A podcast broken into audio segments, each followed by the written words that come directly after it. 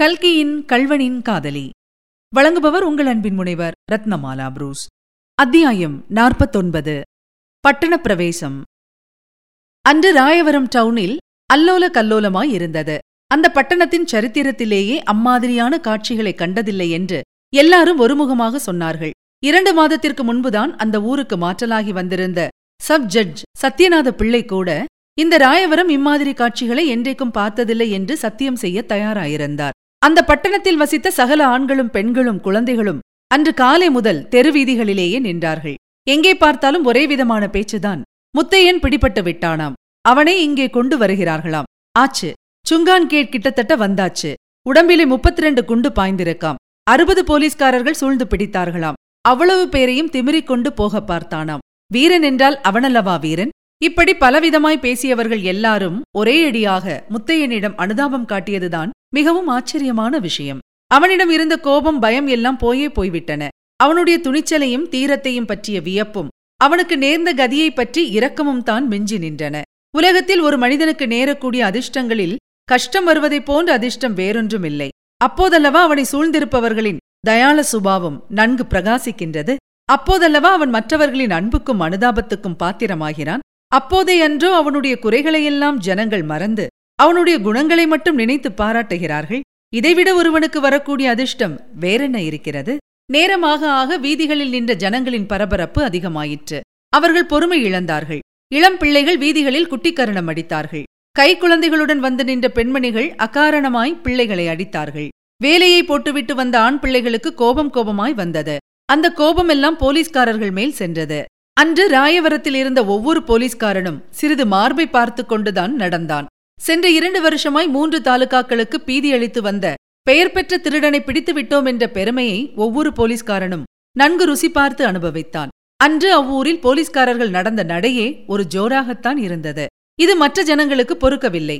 ஒரு சவடால் பேர்வழி ஒரு போலீஸ்காரனிடம் அணுகி சார் பீடி பற்ற வைக்க வேணும். ஒரு நெருப்புக்குச்சி இருந்தால் தருகிறீர்களா? என்று கேட்டான். போலீஸ்காரன் அவனை முறைத்துப் பார்த்தான். கூட்டத்திலிருந்த ஒருவன் அடே போலீஸ் புலி முறைக்கிறதடா என்றான். புலியை பார் புலியை ஒரு திருடனை பிடிக்க நாற்பது புலிகள் வேண்டியிருந்தது என்றான் இன்னொருவன். புலியா பூனையா நன்றாய் பாரடா என்றான் மற்றொரு ஹாசிய பிரியன். சிவப்பு தலைப்பாவை தட்டி எறியுங்கடா என்றான் வேறொருவன். அவன் தலையிலே இரண்டு மலை பிஞ்சை வீசுங்கடா என்று இன்னொரு குரல் கேட்டது. இதே சமயத்தில் இரண்டு மலை பிஞ்சுகள் எங்கிருந்தோ வந்து விழுந்தன. இந்த செய்தி போலீஸ் ஸ்டேஷனுக்கு எட்டவும் அங்கிருந்து போலீஸ் படைகள் அணி அணியாக கிளம்பி பட்டணத்தின் முக்கிய வீதிகளில் மார்ச் பண்ணலாயின. போலீஸ் படை வரும்போது ஜனங்கள் பக்கத்து சந்துகளிலே புகுந்து கொள்வார்கள். போலீஸ் படை போனதும் உடனே பழையபடி தெரு வீதிகளில் வந்து கூட்டம் போடுவார்கள். இப்படி ரகளைப்பட்டுக் கொண்டிருக்கும் போது முத்தையனுடைய ஊர்கோலமும் வந்துவிட்டது. பூங்குளத்திலிருந்து அவனை தூக்கிக் கொண்டு வந்தவர்கள் ராயவரத்தை நெருங்கிய போது இங்கிருந்து ரிசர்வ் போலீஸ் படை போய் அவர்களுடன் சேர்ந்து கொண்டது.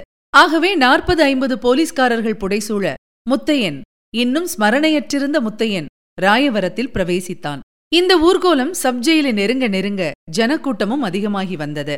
இதற்குள்ளே சுற்றுப்புறத்து கிராமங்களிலிருந்தும் ஜனங்கள் வந்து சேர்ந்து விடவே கூட்டம் இருபதினாயிரம் முப்பதினாயிரம் என்று ஆகிவிட்டது.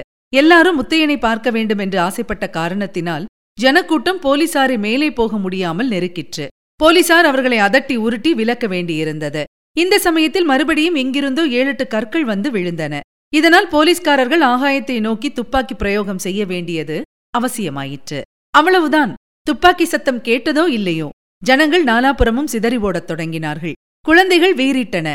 ஸ்திரீகள் அலறினார்கள். ஆனால் பத்தே நிமிஷத்தில் அவ்வளவு கூட்டமும் இருந்த இடம் தெரியாமல் போய்விட்டது. துப்பாக்கிச் சத்தம் கேட்டபோது முத்தையனுக்கு சிறிது உணர்வு வந்தது. அவன் உடனே பக்கத்திலே கிடப்பதாக அவன் எண்ணிய ரிவால்வரை எடுக்க கையை நீட்டினான்.